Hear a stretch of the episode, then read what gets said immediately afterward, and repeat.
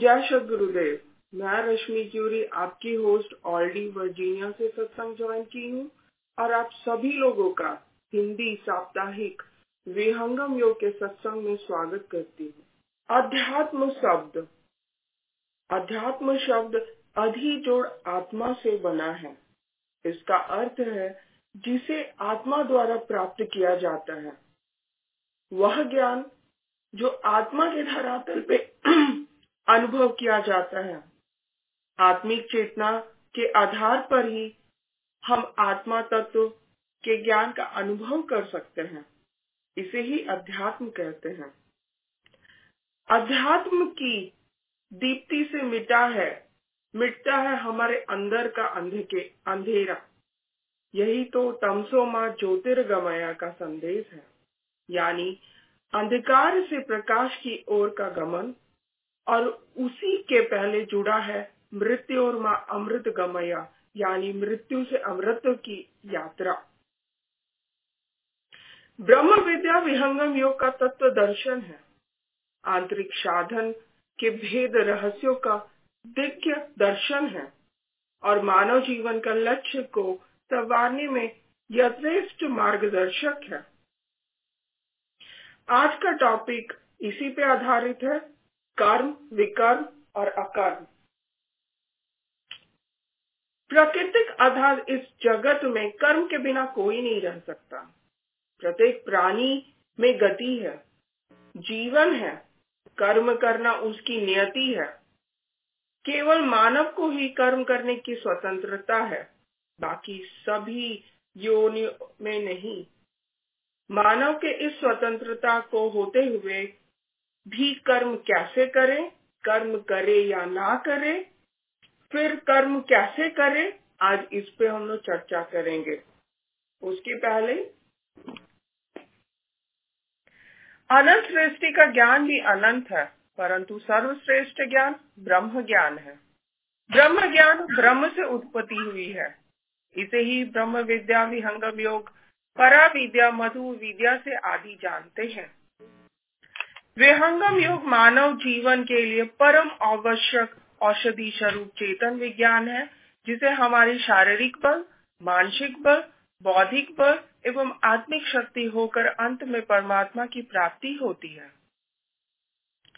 ब्रह्म विद्या वह विद्या है जिस विद्या का प्रवाह जब अक्षर में प्रकट होता है, वहाँ पे सद्गुरु है, तब वहीं से वह सद्गुरु अपनी शक्ति को सारे संसार में देखते हैं। तो आइए हम सब इस धार और शक्ति का आवाहन करें। मैं मास्टर वैभव जी से निवेदन करती हूँ कि वे स्वागत गान से सद्गुरु देव का आवाहन करें। मास्टर वैभव। धन्यवाद धन्यवाद आपकी स्वागत गान। आज स्वागत नित्य गुरुवारा, संता सुभागम आइए। अध्यात्म विद्या दिव्य ज्योति सोमवार सदर्शाइए। दूष दूर गुर दूर करी के शुद्ध सब नाइए। वेद गम गति जान जान शक्ति द्वारा हटाइए। कुले द्वार शब्द सागर भक्त जन नवाइए। जन सदा फल विश्वसिच का शान बचाइए। आज स्वागत नित्य गुरुवारा, संता सुभागम आइए। बोलिए सद्गुरु भगवान की जय। भक्त मास्टर बहुत बहुत धन्यवाद मास्टर वैभव। विश्व की शांति और मंगल कामना के लिए सद्गुरु देव से प्रार्थना करेंगे और पुनः मैं मास्टर वैभव जी से आग्रह करती हूँ कि वो मंगल गान को प्रस्तुत करें। मास्टर वैभव धन्यवाद आंटी। मंगल गान। विश्व शांति नाम मंगल परम गुरु को ध्याइए, वर्ग द्वंद अशांति दूर कर भाग भेद मिटाइए। सर्वभूम समष्टि सत आत्मराज्य बनाइए। भेद भाषा भाव जगवे जन पर तरसाई। सबरीधि सुख साथी हरा तला सर्वभूमि मनाइए। विश्व शिक्षक जन सदा कला नीति अपनाइए। विश्व शांति नाम मंगल परम गुरु को ध्याइए। वैष्णव भगवान की जय। भक्त बहुत बहुत धन्यवाद ब्राह्मण जी। अब सत्संग को आगे बढ़ाते हुए आज के जो प्रश्न है वे आ, कर्म से संबंधित है। और मैं पहला हमारा आज का सत्संग का प्रश्न है कर्म के क्या क्या भेद हैं। तो मैं पुनः विजय कुमार जी आ, से निवेदन करती हूँ कि वो इस प्रश्न को ले और हम लोग का मार्गदर्शक करें। आ, विजय भैया।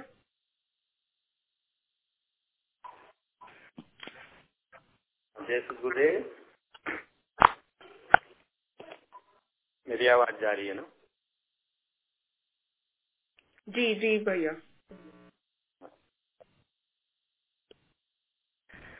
सतगुरु के चरणों में कोटि कोटि नमन और और सभी सत्संगी गुरु भाई बहन का हृदय से स्वागत। हम लोग आज न जाने कैसे शुभ संस्कारों से वशीभूत होकर प्रेरित होकर आज सत्संग में एकत्रित हुए हैं। इसके लिए हम सब जो है सौभाग्यशाली अपने आप को समझें और उत्साहित फील करें। अपने अंदर उत्साह हो कि आज हम श्रेष्ठ कर्म में बैठे हुए हैं, विशेष कर्म में हम बैठे हुए हैं।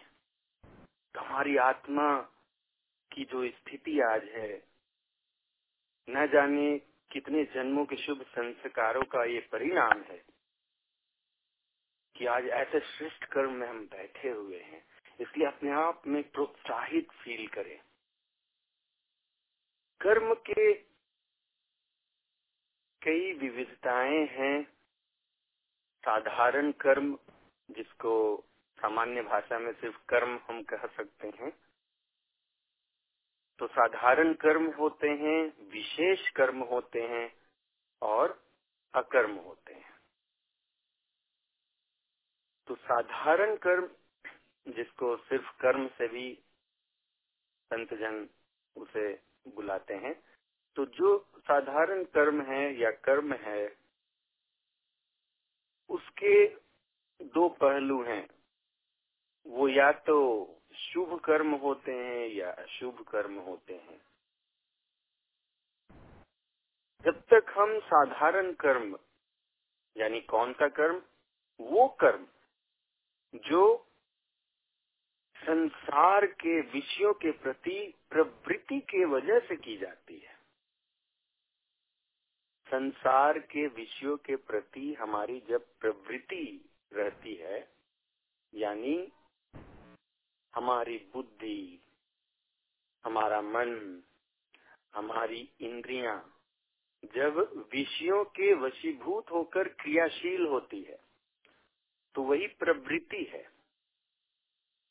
यानी जो भी चेष्टा हमारी बुद्धि, मन, इंद्रियां विषयों के प्रति आकर्षित होकर जब वो करती है, तो वो प्रवृत्ति है। और प्रवृत्तिवश जो भी आत्मा की चेष्टा चल रही है, मन के आधार पे, इंद्रियों के आधार पे, अज्ञान की अवस्था में, तो वो सारे कर्म या तो शुभ कर्म है या अशुभ कर्म है। कभी हमारी प्रवृत्ति होती है गलत कामों को करने की, और उस प्रवृत्ति के वशीभूत होकर हम गलत काम को कर जाते हैं, जैसे हिंसा करना, असत्य बोलना, जो धर्म से हमें गिरा देती है, अपने कर्तव्य से, मनुष्यता से हमें गिरा देती है।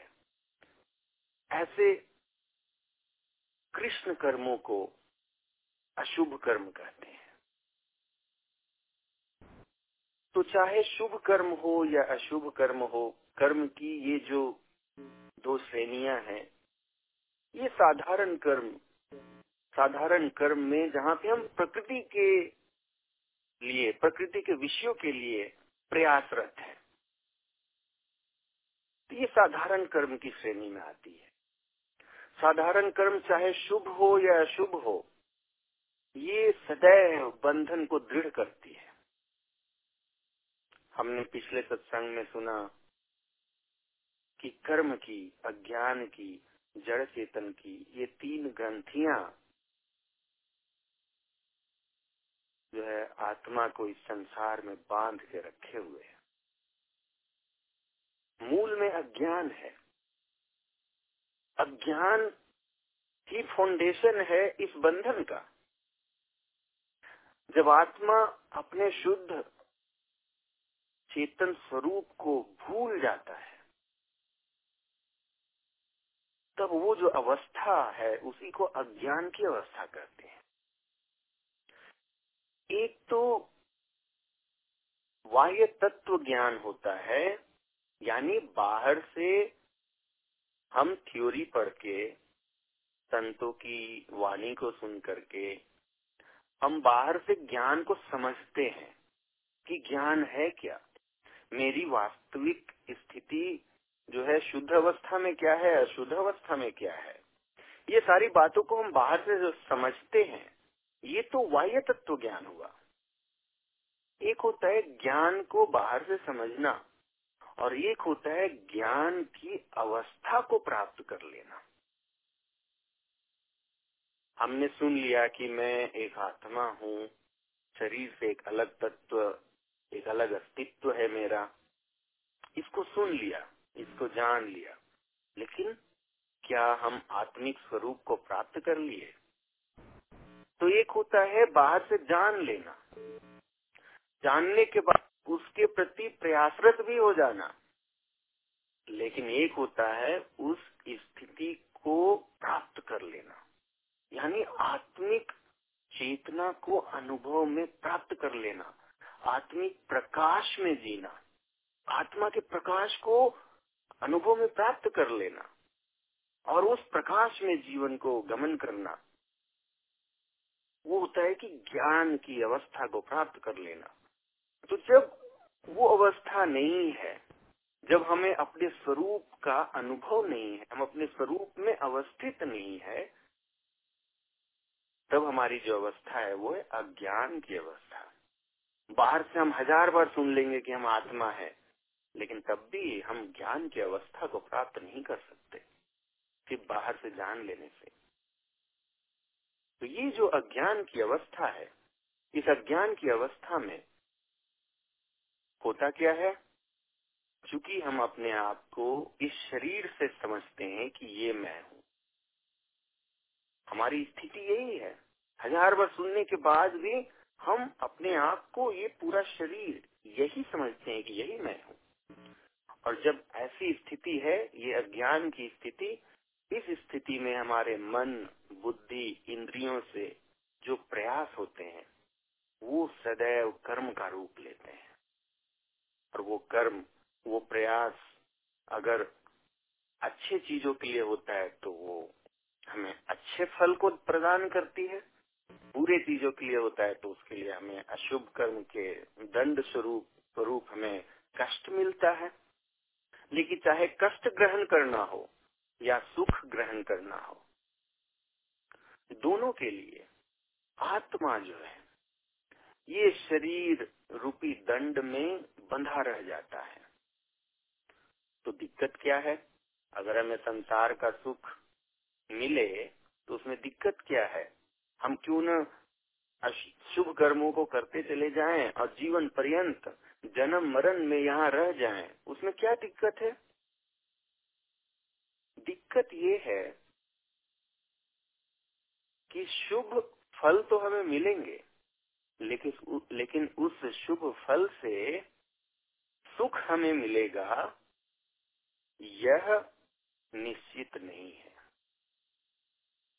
जैसे प्यास जब तक है तभी तक पानी पीने से हमें सुख मिलता है, लेकिन जब प्यास खत्म हो जाती है तो पानी भी उपलब्ध है, हमने अच्छे कर्म किए जिसके वजह से सारी सुविधाएं भी उपलब्ध है, लेकिन वो सुविधाएं हमें सुख देना बंद कर देती है, क्योंकि हमारी स्थिति ऐसी हो जाती है कि उसकी प्यास ही खत्म हो जाती है। तो जब वो अवस्था आ जाती है तो कितने भी हम शुभ कर्म करते हैं तब भी अंदर से हमारी चेतना जो है चंचल हो जाती है, फिर बंधन का एहसास होने लगता है, अंदर में खालीपन महसूस होने लगता है।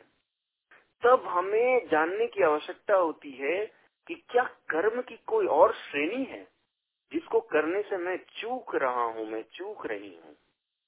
क्या ये साधारण कर्म संसार की ओर, संसार के विषयों को ग्रहण करने के लिए जो भी प्रयास मैं कर रहा हूँ, संसार में जीवन को सुदृढ़ करने के लिए जो भी मैं प्रयास कर रहा हूँ, जो मेरे साधारण कर्म है, क्या ये मेरे सुख के लिए, मेरे शांति के लिए पर्याप्त नहीं है?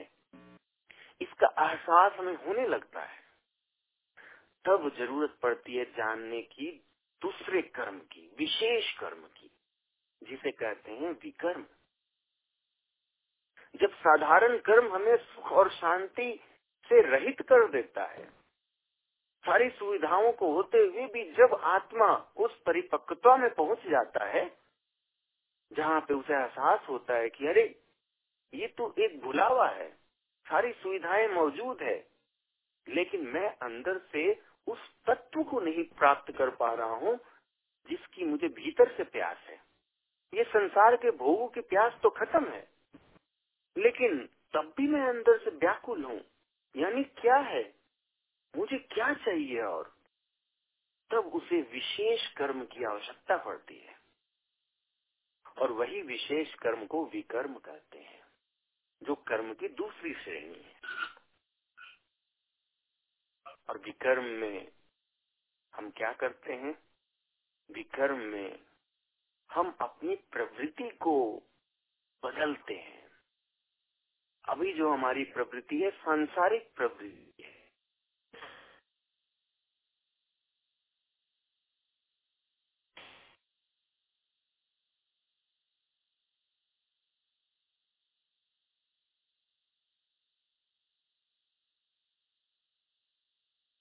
हेलो भैया, आप आपकी आवाज नहीं आ रही है। हेलो, अच्छा मेरी आवाज नहीं आ रही है? अभी आ रही है, बीच में रुक गई थी।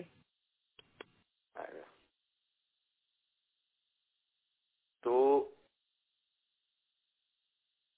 ठीक है, जिसके वशीभूत होकर जो भी हम प्रयास करते रहते हैं, तो वो साधारण कर्म जब हमें सुख को देने के लिए जब पर्याप्त नहीं होता है, सुख शांति से जब हम दूर हो जाते हैं, तब विशेष कर्म विकर्म की आवश्यकता में महसूस होती है। तब हम भागते हैं उन संतों के शरण में जो हमें विशेष कर्म करने की प्रक्रिया बताते हैं। तब आवश्यकता पड़ती है गुरु से दीक्षा लेने की। किस चीज की दीक्षा? उस प्रणाली की, उस ज्ञान की, जिसके द्वारा हम अपनी चेतना को संसार से असंग करने का प्रयास करते हैं। और उसी में आता है गुरु की सेवा, उसी में आता है परोपकार की भावना, उसी में आता है सत्संग में बैठना, उसी में आता है साधना में बैठना। यानी वो सारी प्रक्रिया जिससे हमारी चेतना जो संसार की ओर बह रही है वहाँ से वो उलट करके भीतर की ओर जाने के लिए प्रशस्त हो जाए। वो सारे प्रयास जिसके द्वारा ब्रह्म की ओर जाने के लिए तैयार हो जाए, वो सारे प्रयास विशेष कर्म कहलाते हैं, वो सारे प्रयास विकर्म कहलाते हैं। तो साधारण कर्म के बाद विकर्म आता है। विकर्म में ही हमारा जीवन प्रतिष्ठित हो। जो हमारी सुख की अनुभूति है उसका आधार अभी क्या है? उसका आधार है मन की स्थिति। मन की जैसी स्थिति होती है उसके अनुसार ही, उसके अनुरूप कर्मों को करके हमें सुख प्राप्त होता है। अगर मन अशुद्ध है तो हमें अशुद्ध कर्म को करने में अच्छा लगता है, मन अगर शुद्ध है तो फिर शुद्ध कर्मों को करने में हमें अच्छा लगता है। तो विकर्म को करते करते विकर्म को करते करते मन की ऐसी शुद्धता प्राप्त हो जाती है कि फिर विकर्म से ही सुख मिलने लग जाता है, सेवा में ही सुख मिलने लग जाता है, सच मिलने लग जाता है।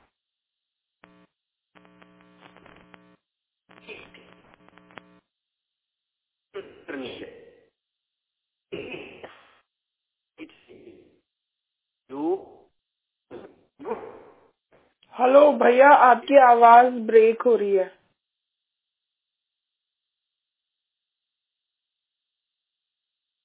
हेलो, सबको दिक्कत हो रही है सुनने में? जी विजय जी, जी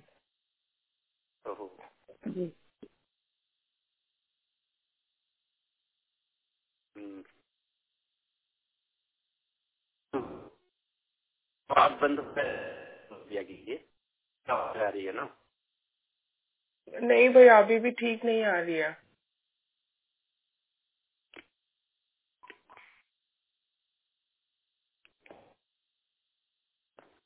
ठीक है, तो विकर्म की जो श्रेणी है वो ऐसे कर्म है जिसमें हम करते करते मन को शुद्धता की ओर ले जाते हैं, और जितना हम विकर्म में संलग्न होते जाते हैं उतना ज्यादा हमारे अंदर शुद्धता आते जाती है, और जो संसारिक प्रवृत्ति है जिससे पहले हमें सुख की आशा थी वो मूल से ही समाप्त हो जाता है। यानी हमारी प्रवृत्तियां ही बदलने लग जाती है, और वही हमें चाहिए। जीवन को हमें वही दिशा में ले जाना है, हमें अपनी मनोस्थिति को उसी प्रकार से बदलते जाना है। विकर्म में संलग्न होकर के, सेवा में संलग्न होकर के, साधना में संलग्न होकर के, सत्संग में संलग्न होकर के। अभी हमारी मन की स्थिति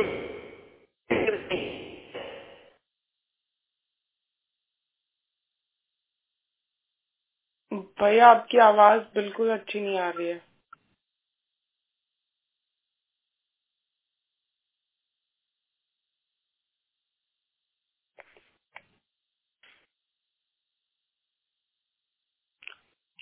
इससे आवाज आ रही है?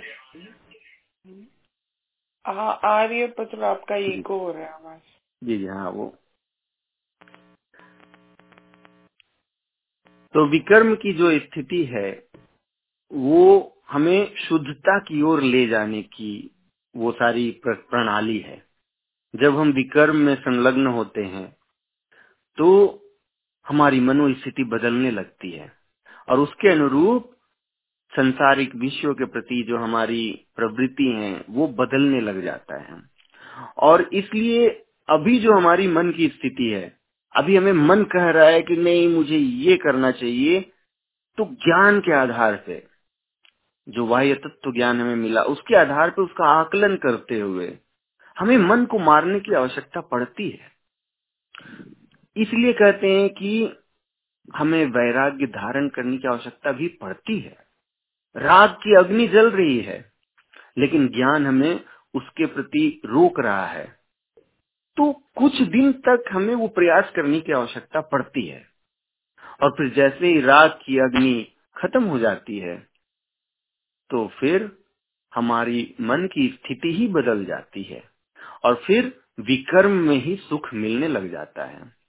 इसलिए हमें जो साधारण कर्म है उसको करते हुए विकर्म को भी प्रतिदिन नियमित रूप से करने की आवश्यकता है। विकर्म जब हम प्रतिदिन करते रहेंगे तो हमारी मनोस्थिति नेचुरल तरीके से धीरे धीरे बदलते रहेगी, उसके अनुरूप हमारी प्रवृत्तियां बदलेगी, उसके अनुरूप हमारी चाह बदलेगी। हमारी चाह संसार के विषयों से हट करके प्रभु के भजन, प्रभु के साधन में फिर प्रवृत्तियां दृढ़ होते, होते चली जाएगी। और यही हमारे जीवन को प्रशस्त करने की, अध्यात्म को प्रशस्त करने की ये प्रणाली है जिसे कहते हैं विहंगम योग की प्रणाली। विहंगम योग में हम यही करते हैं, हम अपनी चेतना को संसार से असंग करने का प्रयास करते हैं, हम अपनी चेतना को बहिर्मुख से अंतर्मुख करने का प्रयास करते हैं। इस पूरी प्रणाली में जिसका संबल हमें चाहिए वो है सद्गुरु। बिना सद्गुरु के विकर्म में हम दृढ़ता को प्राप्त नहीं कर सकते। सद्गुरु के प्रति जितना हमारा प्रेम हो, जितनी हमारी भक्ति हो, उतना जल्दी हमारी मनोस्थिति बदल जाती है। और जब मनोस्थिति बदलती है तो फिर हमें विकर्म से ही सुख मिलने लग जाता है। और एक तीसरी जो कर्म की प्रणाली है वो है अकर्म। अकर्म जो है वो किया नहीं जाता। अकर्म तो एक स्थिति है जो विकर्म के द्वारा प्राप्त किया जाता है। किया जाता है कर्म, किया जाता है विकर्म। और अकर्म वो नाम ही है कि वह जो कर्म नहीं है। तो अकर्म जो है वो जीवन मुक्त योगियों की स्थिति है जहाँ पे उसके सारे प्रयास कर्म का रूप ही नहीं लेता। यानी जीवन मुक्त योगी जो है क्रियामान कर्म को नहीं करता, जीवन मुक्त योगियों के संचित कर्म नहीं होते। तो कर्म जो भी हम ये प्रयास कर रहे हैं, चाहे वो विकर्म हो या साधारण कर्म हो, जो भी अभी हम प्रयास कर रहे हैं उसको कहते हैं क्रियामान कर्म। और उसको अगर फल तुरंत मिल गया तो क्रियामान कर्म रह गया वो। उसका फल अगर आगे के लिए डिले हो गया कि उसका फल बाद में मिलेगा तो हमारे जो ये प्रयास है ये संचित हो जाते हैं। इसलिए उस भेद से क्रियामान कर्म और संचित कर्म कहे जाते हैं। फिर वो संचित तो हो गया लेकिन उसका फल इस जन्म में नहीं मिला, तो तब आगे के जन्मों में मिलने के लिए वो संचित कर्म जमा रह जाते हैं चित्त में और हमारे आत्मा के साथ निकलते हैं दूसरे शरीर में जाने के लिए। लेकिन कौन से शरीर में जाएंगे वो भी तय कौन करता है? तो वो तय करता है हमारे संचित कर्म ही। संचित कर्म में से कुछ कर्म समूह जब प्रारब्ध का रूप लेते हैं, यानी शरीर के पहले शरीर बनने के लिए जो आधार है उसी को प्रारब्ध कहते हैं। यानी कौन कौन से कर्म हमने संचित किए हुए हैं, उसमें से कौन से ज्यादा उत्तेजित हैं, वो सारे कर्म निकल करके, यानी हमारी कैसी प्रवृत्ति थी, वही सारे कर्म जो है हमें प्रारब्ध का रूप लेते हैं और आगे के जन्म को निर्धारित करते हैं। यानी संचित कर्मों में से एक कर्म समूह प्रारब्ध का रूप लेता है और वो शरीर का निर्धारण करता है और इस प्रकार से हम दूसरे जन्म में दूसरे शरीर में प्रवेश कर जाते हैं।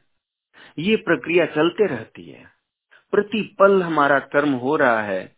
तो इसीलिए कर्म का समूह जो है अनंत हो गया है। इस कर्म के समूह को पार करना हमारे वश की बात नहीं है। कर्म के समूह को भोग भोग करके हम प्राप्त खत्म नहीं कर सकते, क्योंकि प्रतिपल भोगते हुए भी हम कर्म कर रहे हैं। और इसीलिए विकर्म कर करके विकर्म के द्वारा कर्म की अग्नि को जलाने के लिए उस अवस्था को प्राप्त करने की आवश्यकता पड़ती है, जो अवस्था प्राप्त होती है सद्गुरु के शरण में, सद्गुरु के शक्ति से अकर्म की अवस्था को प्राप्त करके। तो कर्म का यही भेद है, कर्म विकर्म अकर्म। अकर्म की स्थिति को हमें प्राप्त करना है जीवन में। अगर अकर्म की स्थिति को हम प्राप्त कर लिए तो इसका मतलब है हम परमात्मा से योग की अवस्था को प्राप्त कर लिए, जीवन मुक्त की अवस्था को प्राप्त कर लिए। विकर्म को किए बिना हम साधारण कर्म से अकर्म की स्थिति को प्राप्त नहीं कर सकते, उसकी सीढ़ी जो है वो विकर्म ही है। इसलिए विकर्म हमारे प्रतिदिन प्रतिपल कर्म करने का एक जो है कर्तव्य है। हम विकर्म में प्रतिष्ठित रहें, विकर्म को करते रहे, यही हमारी प्रणाली होनी चाहिए, हमारा प्रयास होना चाहिए। जय सद्गुरुदेव। बहुत बहुत धन्यवाद विजय भैया। आ, मैं कि, आ, सभी से निवेदन करूंगी कि अगर किसी के पास इस टॉपिक पे कोई क्वेश्चन हो तो वो पूछे।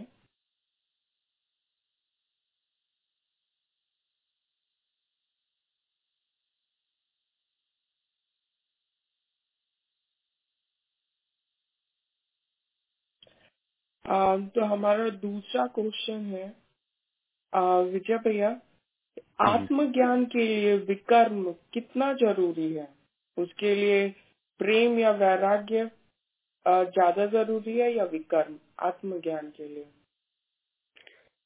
जी, बहुत सुंदर प्रश्न है।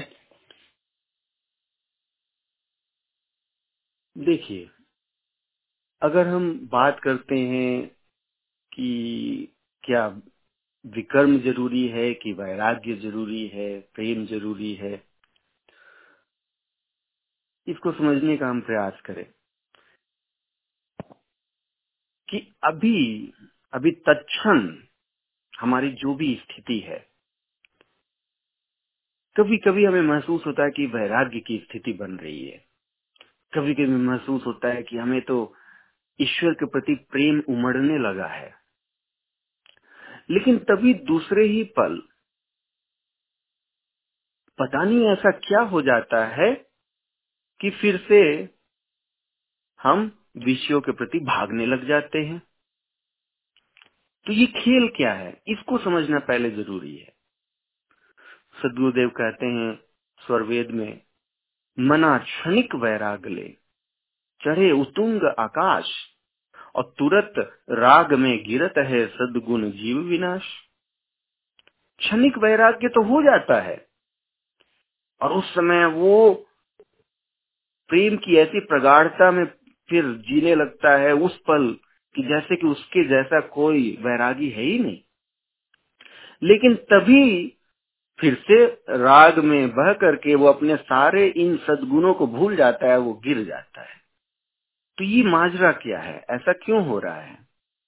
ऐसा इसलिए हो रहा है क्योंकि भीतर का मामला अभी ऐसा है कि वहां राग की भी अग्नि जल रही है, राग की अग्नि प्रज्वलित है, लेकिन तब भी क्षणिक वैराग्य क्यों होता है?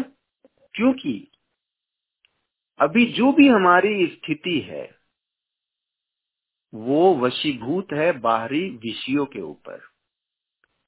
जिस प्रकार का वातावरण, जिस प्रकार के विषय हमारे सम्मुख होते हैं, उसके अनुरूप हमारी वृत्तियां उठने लगती है, और जैसी हमारी वृत्तियां उठती है चित्त से, उस प्रकार की हमारी स्थिति होती है।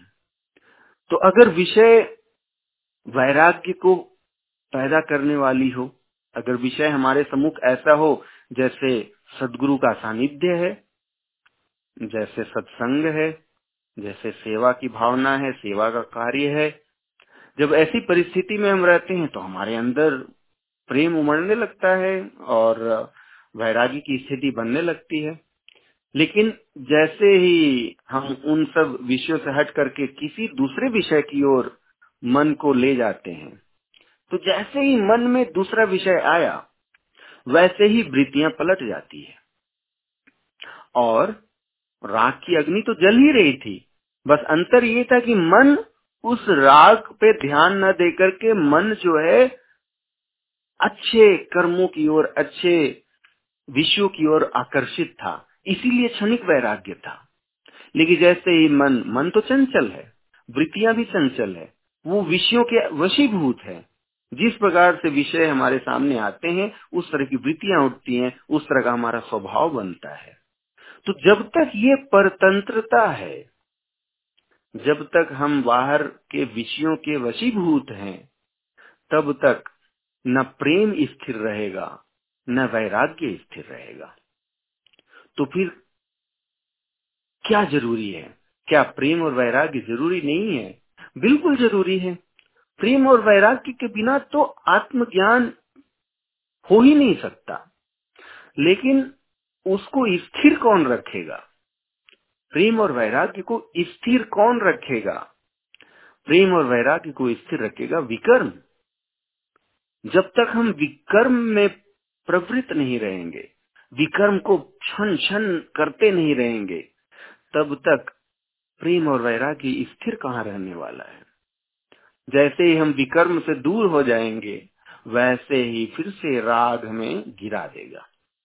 तो इसीलिए जो है त्याग, जो वैराग्य है, जो प्रेम है, ये जरूरी तो है अध्यात्म के पथ पर, लेकिन वो टिकेगा कैसे? वो टिकेगा विकर्म में संलग्न रहने से। इसलिए हमारा ध्यान यही रहे। अगर हम नेचुरल तरीके से, सद्गुरुदेव इसलिए तो कहते हैं कि ये जो प्रेम है, ये वैराग्य है, ये नेचुरल तरीके से प्रेम भक्ति धीरे धीरे वृद्धि होता है। ये अचानक से क्षणिक वैराग्य में अचानक से आपको होगा कि हाँ वैराग्य आ गया, लेकिन वो वो हमारी नेचुरल स्थिति नहीं है। नेचुरल रूप से वो स्थिति बनती है धीरे धीरे। जितना ज्यादा हम विकर्म में लगे रहेंगे, वैसे वैसे हमारे अंदर में प्रेम भक्ति वैराग्य की जो स्थिति है वो बनती चली जाएगी। सद्गुरु से हम प्रतिपल इसकी मांग इसलिए तो करते हैं कि ज्ञान भक्ति जो है वृद्धि कीजिए। वृद्धि की यानी धीरे धीरे बढ़ाइए। जैसी मेरी स्थिति है, जैसी मेरी परिपक्वता है, उसके अनुसार मुझे वो प्राप्त होते जाए और मैं अध्यात्म में और सुदृढ़ होते चले जाऊं। तो ये जो है क्रमशः एक प्रणाली है, और यही नेचुरल वे से जब हम आगे बढ़ते हैं, प्रतिपल विकर्म में अगर हम लगे रहेंगे तो नेचुरल वे से आगे बढ़ते रहेंगे, तब जाके प्रेम स्थिर रहेगा, वैराग्य स्थिर रहेगा, और धीरे धीरे हम आत्मबोध की तरफ और परमात्म बोध की तरफ बढ़ते चले जाएंगे। जय सद्गुरुदेव। बहुत बहुत धन्यवाद भैया। समय को देखते हुए एक प्रश्न और भी था, लेकिन हम लोग नेक्स्ट वीक कर सकते हैं। आ, हम सभी लोग जानते हैं कि बुरे कर्मों का फल बुरा होता है और अच्छे फल फल का कर्म अच्छा होता है, मगर ये सब बंधन है। सभी क, सभी कर्म बंधन है, उसका परिणाम बंधन है। जब तक कि हम विकर्म न करें, इस बंधन से मुक्त नहीं हो सकते। इसीलिए हमें सेवा, सत्संग और साधना की जरूरत है। यहीं पे हमारा पहला फेज का सत्संग भजन के द्वारा समाप्त करेंगे